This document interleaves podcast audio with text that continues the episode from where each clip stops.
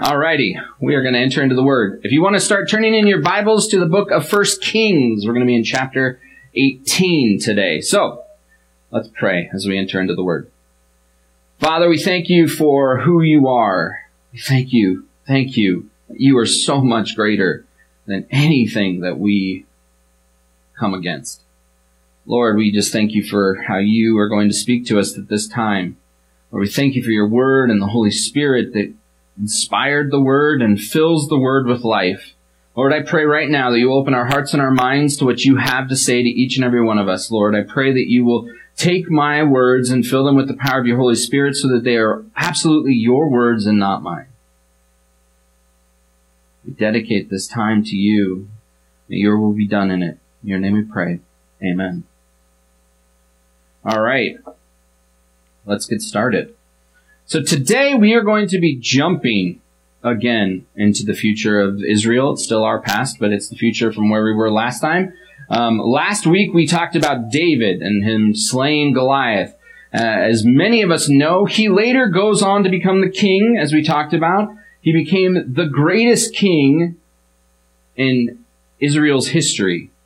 To this day, if you were to ask any um, any Jew who the greatest king is, they would say David.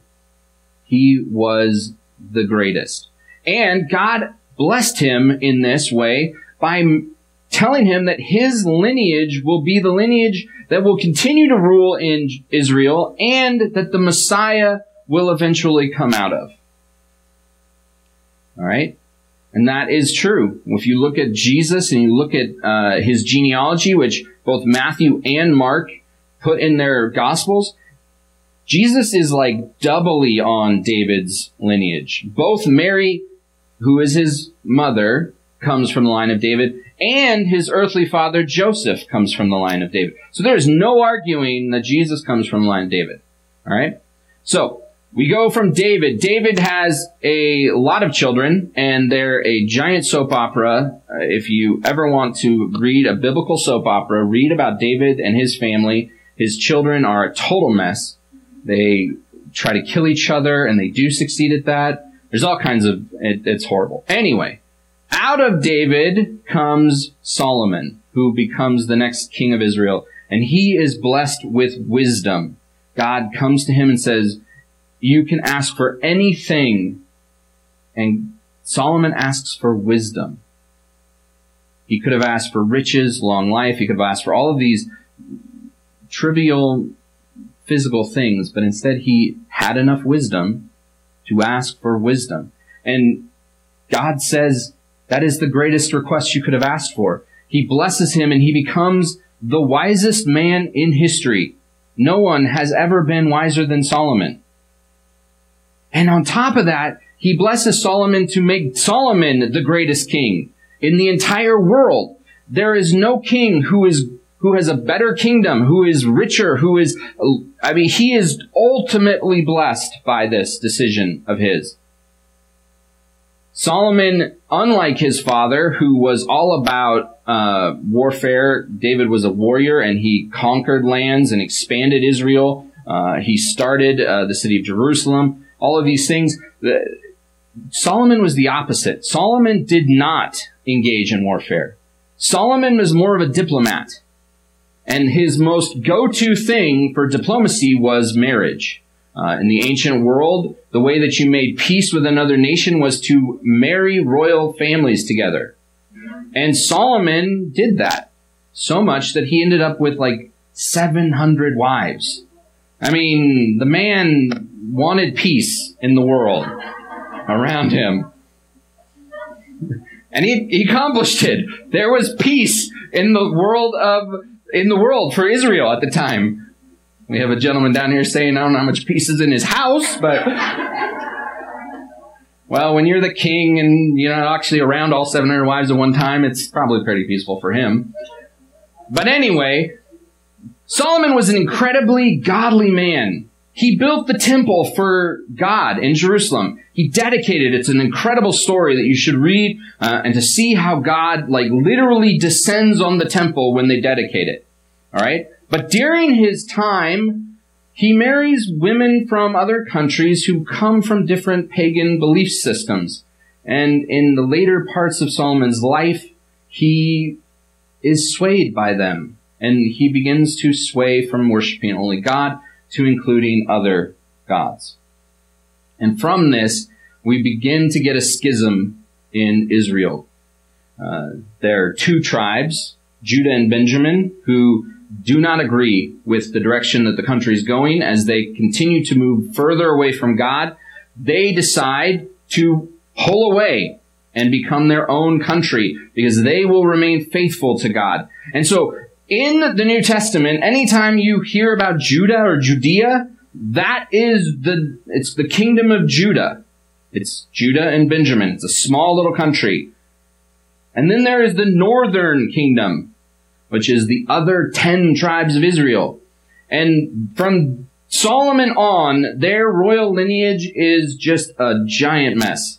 It is broken up and it's horrible. They move further and further and further and further away from God. Uh, there's actually not another righteous king in the northern kingdom. The southern kingdom doesn't do too great either. They have one or two good kings, but they also are largely not that great. God tried to warn Israel. He said, "Listen, guys, you don't want to put your faith in a in a in a human ruler because they are flawed." And they said, "We don't care. We want one." And this is what happened. They're broken and they're split. So today we are going to be watch or reading a story about a prophet. And remember, prophets are those who God speaks to, who then speak to the people for God. Okay? Uh, at this point in history, they also would, uh, well, the priests are the ones who would be the ones the people would talk to, and the priests would speak to God for the people. It was a two-way system. Okay? The prophets were God's voice. The priests were God's receptionists. They were the ones who spoke to God for the people. Okay, they were the ones who do the anointing and all that stuff, right? But at this point in history, when Elijah, who the prophet we're going to look at, the priests are not doing that because they are not priests of Yahweh, they are priests of Baal. Okay? So, Elijah is a prophet to the northern kingdom. So he is one of the prophets to the ten tribes of Israel that are in the northern kingdom. And they are, at the time, uh, under the king Ahab. Now, some of us who've grown up in the church, we know stories about King Ahab. Ahab was not a good man. He was a really, really bad king. And, and more importantly, he married a really, really bad woman in Jezebel. Okay? And they have taken Israel so far away from worshiping God to worshiping Baal, which is uh, the the deity that Jezebel worships, that uh, like she's gone on like massacre raids to kill any prophet of of Yahweh's. Like she wants them all dead. All right. So this is where we find Elijah. Elijah has actually gone in hiding from Jezebel because Jezebel's been hunting him. He's gotten to the brink of suicide because he's so despaired for what is happening and he feels powerless in the moment. And I mean, it, it's not been an easy journey for Elijah. All right. So now we are going to start the story of this story, which I have titled the Battle Royale on Mount Carmel. All right. Or Carmel, depends on how you want to say that. Um, and this is in, in, in, I know it said Elijah 18. It's in 1 Kings 18. And we are going to be starting on verse 16 and we're going to go all the way to the end of the chapter. So, if you will follow along with me. So, Obadiah went to meet Ahab and told him, and Ahab went to meet Elijah. When, uh, when he saw Elijah, he said to him, Is that you, you troubler of Israel? I have not made trouble for Israel, Elijah replied. But you and your father's family have. You have abandoned the Lord's commands and have followed the Baals. Baals is just a generic term for any other god. Just be aware of that, okay? Now, summon and uh, summon the people from all over Israel to meet me on Mount Carmel and bring the 450 prophets of Baal and the 400 prophets of Asherah and uh, who eat at Jezebel's table. So Ahab sent word throughout all Israel and assembled the prophets on Mount Carmel. Elijah went before the people and said, How long will you waver between two opinions? If the Lord is God, follow him. If Baal is God, follow him. But the people said nothing. Then Elijah said to them, I am the only one of the Lord's prophets left, but Baal has 450 prophets. Get two bowls for us. Let Baal's prophets choose one for themselves and let them cut it into pieces and put it on wood, but not set it to fi- set fire to it. I will prepare the other bowl and put it on the wood, but not set fire to it. Then you call on the name of your God, and I will call on the name of, of the Lord. The God who answers by fire, he is God. Then all the people said, um, What you say is good. Elijah, Elijah said to the prophets of Baal, Choose one of the bulls and prepare it first, since there are so many of you. Call on the name of your God, but do not light the fire. So they took the bowl given them and prepared it. They then called on the name of Baal from morning till noon. Baal, answer us, they shouted, but there was no response. No one answered. And they danced around the altar they had made. At noon, Elijah began to taunt them. Shout louder, he said. Surely he is a god.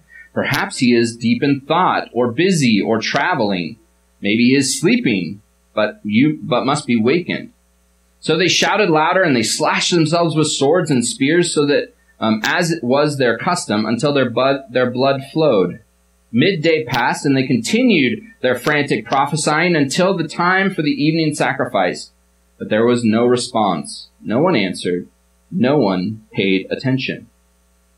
Then Elijah said to all the people, Come here to me. They came to him, and he, and he repaired the altar of the Lord, Lord, which had been torn down Elijah took twelve stones, one for each of the tribes descended from Jacob, to whom the word of the Lord had come, saying, Your name shall be Israel.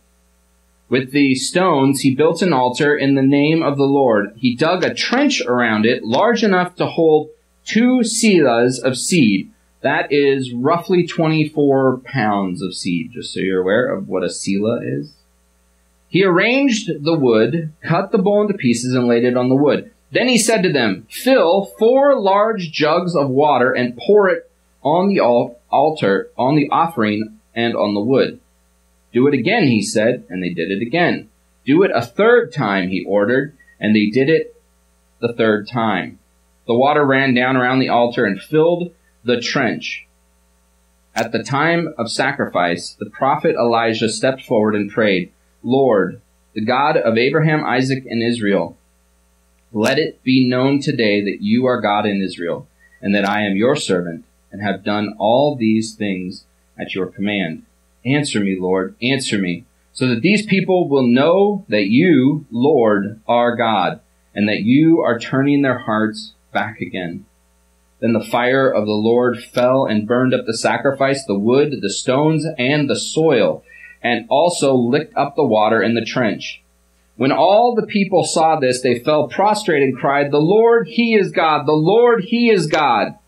Then Elijah commanded them, Seize the prophets of Baal. Do not let anyone get away. They seized them, and Elijah had them brought down to the Kishon valley and slaughtered them. Elijah said to Ahab, Go, eat and drink, for there is the sound of heavy rain. So Ahab went off to eat and drink. But Elijah climbed to the top of Mount Carmel, Carmel, bent down to the ground, and put his face against his knees. Go and look toward the sea, he told his servant, and he went and looked, and looked, went up and looked. There was nothing there, he said.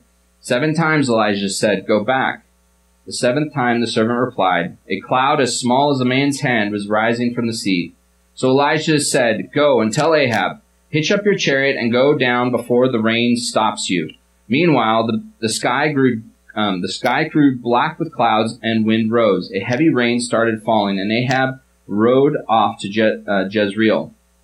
The power of the Lord came on Elijah, and tucked his cloak into his belt, and he ran ahead of Ahab all the way to Jezreel.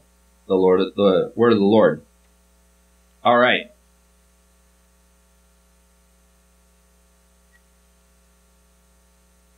So, some history you need to understand about where we're at. Because of Ahab and Jezebel's slaughtering of the priest, tearing down of the Lord's altar. They're moving away from the worshiping of the Lord. The Lord punished Israel and he brought a three year drought. It did not rain in the land of Israel for three years. So much that people were starting to, were dying because they didn't have water. Their crops didn't have water. Their animals didn't have water. The funny thing is, is that Ahab had enough water to make sure that all of his animals and all of his uh, household was taken care of, but everyone else was suffering. And Elijah would point these things out to Ahab, trying to bring up like some repentance, but it was always met with, I'm going to kill you. And uh, finally, Ahab decided they needed to meet up to discuss this. And he sends his servant Obadiah, who is a undercover uh, follower of the Lord. He was he was a follower of the Lord, but he worked in the house of, of Ahab, so he had to be secretive about it because otherwise Ahab would have killed him. All right. So Obadiah comes to uh, Elijah, tells them that they're going to meet. He goes back to Ahab. Ahab comes. They meet. All right. This is where we picked up the story. And Elijah says, let's have a contest. Let's have a battle between my God and your God. You have 450 priests for Baal and what was it, 400, 400 and something of um, Asherah, which is a, a female god. He says, get them all up to Mount Carmel. Let's let's have let's have a let's just figure let's put them to the test, and one God will come out victorious. Elijah has no fear who will come out on top, but he wants to he wants this to be public. He says, "Go and tell everyone." And so Ahab does. He thinks he's got him. He thinks, one, he's going to be cornered up on this mountain, so we can get him after this battle is concluded, and we know that he is, you know, wrong. And it's going to make him look better because he knows he's going to be right. Elijah, on the other side of it, knows that God is the one who will come out victorious, and he wants everyone in Israel to see it. He doesn't want this to be some kind of a secret battle that can be spun in a different direction to the public who don't witness it. All right. So that's what happens. Everyone comes to Mount Carmel. All the priests of Baal and Asherah comes up and Elijah's there and he says, okay, here's the deal. What I want us to do is we're going to have two bowls. You get one and I get one. Build an altar to your God, cut it into pieces, put it on the altar, but do not light it as a sacrifice. But instead call on your God and if he answers, he will light it, and that will be proof that he is God. And I'm going to do the same thing. And he says, and they say that's good. All the people agree that that's a good contest. They agree with this plan. And so they begin.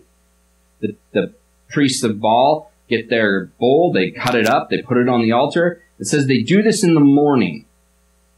And they begin to pray and shout and dance around the altar and they do their thing. Noon comes, nothing has happened. A bowl is still sitting there. It is probably gathering flies at this point, and the the priests are not getting anywhere. And Elijah, being the competitive man that I think he is, he starts to taunt them. He's saying, "Hey, maybe you need to shout a little louder. Maybe your God isn't here. Maybe he's off somewhere. Maybe he's traveling. Maybe he's asleep."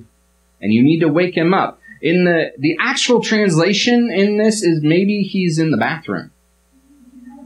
It's one of the, one of those things is he might be indisposed currently.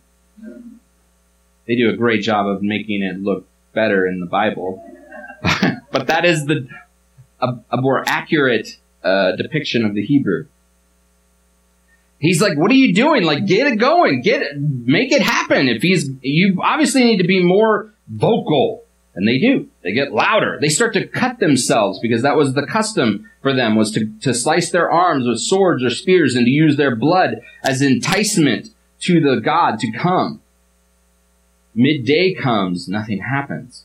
Midday passes and they get to the point of what would be the, the normal evening sacrifice.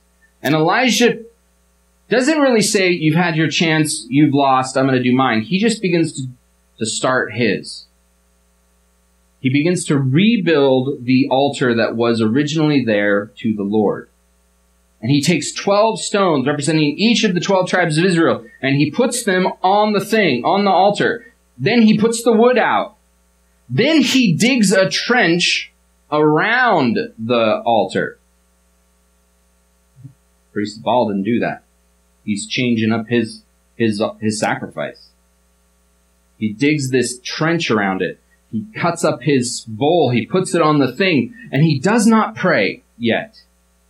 Instead, he tells some servants, hey, go and get four large jars of water and bring them here and dump it on the altar, on the sacrifice. Okay, they do it. Go do it again. So we're at eight now.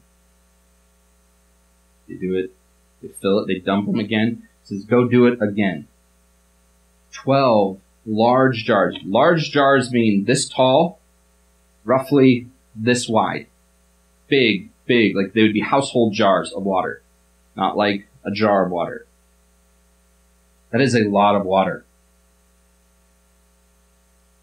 What have they been in for three years? A drought. That water is extremely valuable. That's like gold. Can you imagine being in the in the crowd as as you're part of the the Israelites who literally have been starving because they don't have enough water to, to water their crops. And here is the prophet of Elijah dumping water, water onto this altar. I mean, it's just, it's dumping and it's going on the meat and it's, it's going into the ground. I mean, it's, it's seeping into the ground. So much water that it stops draining into the ground, which is a big deal because if you've ever just put water under the ground, it doesn't just sit there, right? It goes into the soil, right? It's so much water that it fills the trench. Wow. That is, that would be hard to watch. But he does it. And then he prays. And I love his prayer. I love his prayer here because he doesn't do what the what the priests of Baal do. What were they doing? They were dancing around, they were cutting themselves, they were shouting as loud as they could. Elijah just prays. And it's really a pretty simple prayer. He literally just says, God, Lord, the God of Abraham, Isaac, and Israel, show them you're real. That's the that's the pared down version of it. I mean, it's it's literally let them know that you are the one true God. Let them know that what I have been saying about you is real. Show them that the one that they should be worshiping is you. I mean, it's like three verses in the Bible. It's, it's like less than a five minute prayer. We pray longer in our in our prayer time than Elijah does on that altar. I mean, he's in a battle for his for his life essentially, and he says this simple little prayer, and what happens? A column of fire falls from heaven and burns up the uh, the sacrifice. But it doesn't just burn up the sacrifice; it burns up all the wood. It burns up the stones. It burns up the very soil the altar sat upon. I don't know if you've ever had a fire in your uh, at your house, as far as like a fire pit or or anything like that. Uh, when you when you have a fire, one of the best ways to put out a fire is to throw dirt on it, because fire doesn't burn dirt normally right? When you when you build a fire pit, you line the fire pit with rocks because fire doesn't burn the rocks normally. The fire that comes from heaven in this one moment where Elijah prays this simple prayer This fire is so intense, so hot, so divine that it incinerates the stones of the altar and the very soil in which it was sitting on. That is, I guarantee you, Elijah went away a little sunburned. He, I mean, that is an intense fire.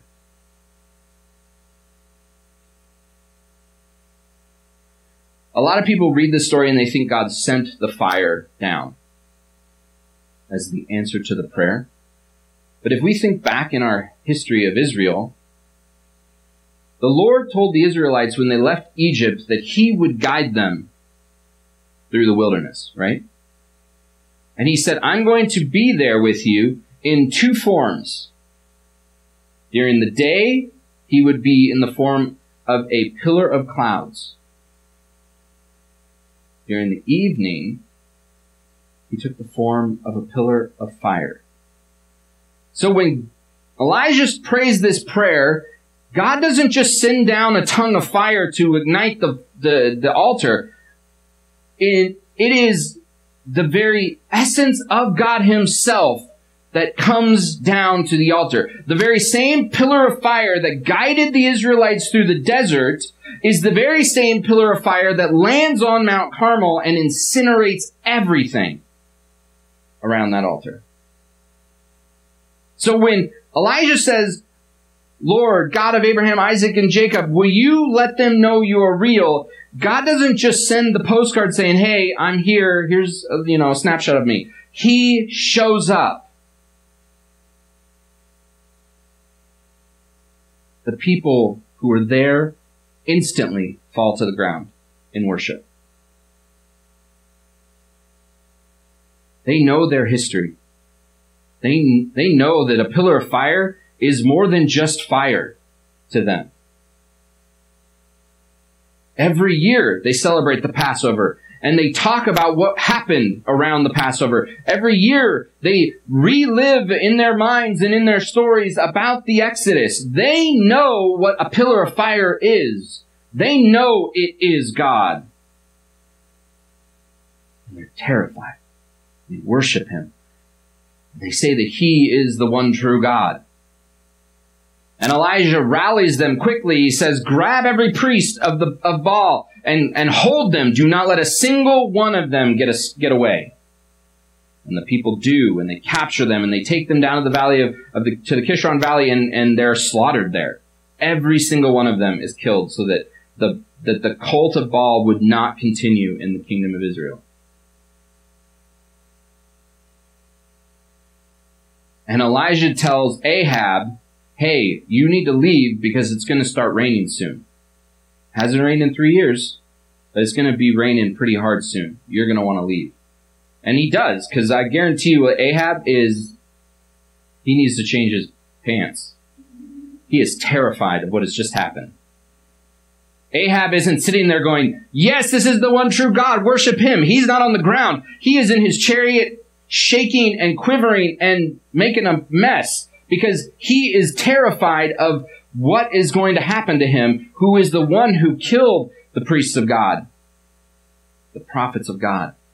He is the one who married Jezebel, who brought this into the country. He knows he is in trouble, and so he flees. Elijah goes to the top of the mountain with his servant. He says, look out. He gets down in, in, in a, basically a fetal position. He's praying and he tells his, his servant, look out over the sea. He does. He goes over and he says, I don't see anything. He goes, go do it again. Seven times he sends him up to the top of the mountain. Says, go look again. Finally, on the seventh time, he says, there is a cloud forming over the sea. It's not a big cloud. It's the cloud the size of a man's hand, this big. Woo! A lot of rain from that. But it's forming. There hasn't been a cloud in the sky for three years. And there's a cloud. And the Bible says that rapidly the sky grew dark. Meaning that little hand cloud all of a sudden was becoming a rainstorm cloud filling the sky with a dark cloud. And Elijah says, we need to get down the hill before it starts raining, and we can't get down the hill. And this is one of my favorite parts of the story. It says then that the power of the Lord came upon Elijah, and he tucked his cloak into his belt, and he ran. So we live in a culture of superheroes now. If you have not seen any of the Marvel movies, you can join my wife, who's not seen a single one of them, and I have to watch them by myself. But we all know what a superhero is, right? Some person or something who is more than just a normal human. The power of the Lord came upon Elijah so much that he became like the Flash. He became faster than a chariot, which at the time is the fastest mode of transportation. It says he beats Ahab to the city. Ahab left long before he did, but the power of the Lord gave Elijah super speed, and he ran down the mountain and beat Ahab down there. The story continues, and he confronts Ahab, and he confronts Jezebel, and Jezebel gets killed and eaten by dogs. It's great. Continue to read that. We're not talking about today. The Bible's awesome. It is a whew, it's a good, it's a good book. It's got some great stories in it. For you, for you people who have teenage kids or grandkids, there are, there's a graphic version of, when I say graphic, I mean like comic book, not graphic as an explicit. There's a comic ver- version of the Bible that you can get, uh, and I think it's a great idea because the stories in the Bible would make great, great comic book stories because they're so God, they're good. They're exciting. Anyway, I digress. Elijah brings in a change into the kingdom of Israel that has been desperately needed. Because from this point forward, every temple and altar to Baal is torn down. Every Asherah pole is taken away and they re-establish the altars of the Lord. They reestablished the worship of God, the one true God in Israel. So, what do we get out of this? I think that the coolest part of this story is Elijah's prayer. We face lots of stuff in our lives. I mean, as we prayed earlier in the service, uh, it just feels like things are constantly. It's like you're just waiting for that other shoe to drop. What what's next? And God isn't waiting for us to say some elaborate prayer, to go through some kind of special ritual in order to be able to be in His presence or or to be able to get His attention. Because I'm going to tell you, the mocking comments of Elijah to those priests were that they believed those were true about their gods. That their gods were not ever present. Their gods could be gone. Their gods could be asleep. Their gods could be indisposed in the bathroom. They, it, it, they were, that wasn't belief they had. So he was joking with them, but the thing is, is that he's also saying, my God is not like that. Our God is never on vacation. Our God is never on the other side of the planet, inaccessible to us. Our God is ever present. Our God lives within you in the form of the Holy Spirit. And instead of having to do some elaborate dance, now if you like dancing, go for it. it, it but instead of having to do that or say some special prayer in order to get God's attention or to get God like motivated to want to do or be involved in whatever you're asking him to be involved in, we get to be like Elijah. And we basically get to just tell God what we need. He needed God to show up. He needed God to show the people that he was the one true God and he was the one that needed to be worshiped. And that's all he asked for. He didn't ask for the drought to end. He didn't ask for rain. He, he didn't,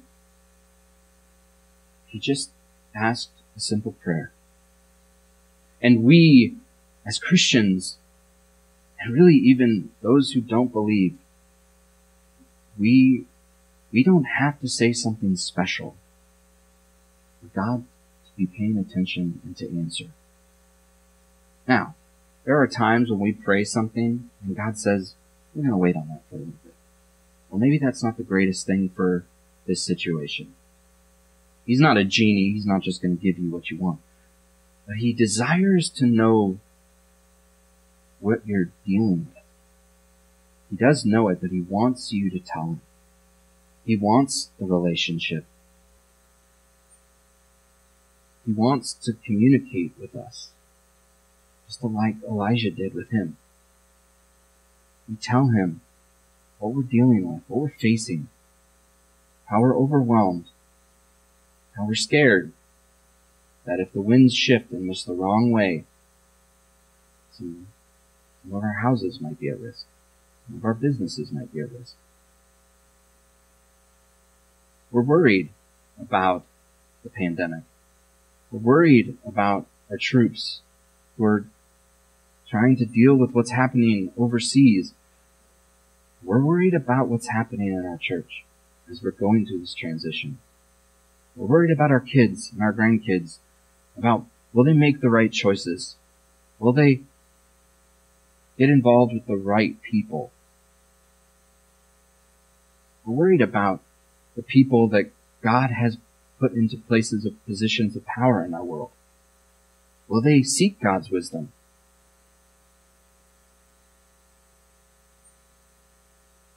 God wants to know what you think of those things.